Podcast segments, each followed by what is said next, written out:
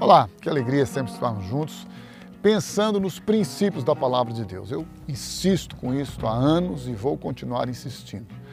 Princípios, não queremos trabalhar com normas, com regras, com preceitos, com dogmas, com doutrinas humanas. Não que eu tenha nenhum problema com essas coisas, quem quiser tê-las, que as tenha, mas é importante você e eu pensarmos nos princípios da palavra de Deus. E por que, que eu digo isso? Porque os princípios são atemporais. Exemplo de um princípio. Amarás ao teu próximo como a ti mesmo. É um princípio que Deus estabeleceu na sua palavra e não vai mudar nunca. O princípio de que aquele que perdoar será perdoado. O princípio, por exemplo, maravilhoso, com a mesma medida com que você julgar aos outros, você será também julgado. São princípios. Princípios da palavra de Deus que, como eu disse, nunca irão mudar.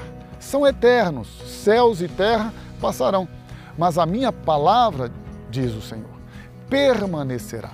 Então, trabalhando com os princípios da palavra de Deus, você e eu podemos descansar, nós podemos relaxar e podemos esperar na confiança de que Ele, Deus, cumprirá a sua palavra. Então, Ele, na sua palavra, nos declara que enviou o seu Filho Jesus para salvar todo aquele que nele crer.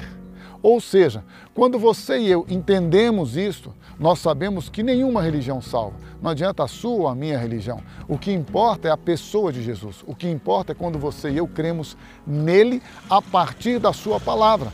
Porque a sua palavra tem poder para libertar, uma vez que o próprio Jesus nos declarou: E conhecereis a verdade, e a verdade vos libertará. Verdade esta que nos diz que Jesus Cristo é o Salvador.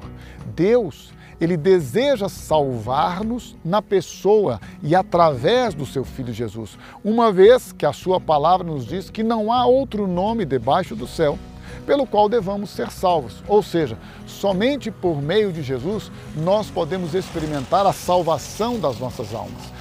Alma esta que estava perdida por causa dos nossos pecados e transgressões. Mas Deus, no seu infinito amor, enviou-nos o seu Filho Jesus para nos salvar, salvar-nos dos nossos pecados, libertando-nos pelo poder da Sua palavra e fazendo com que você e eu agora pudéssemos ter vida e vida abundante. Por isso, é muito importante que você creia e confesse com a sua boca que Jesus Cristo é o Salvador. E lembre-se, somente Ele é o Salvador. Por isso, entregue a tua vida a Ele. Confia nele, o mais Ele fará.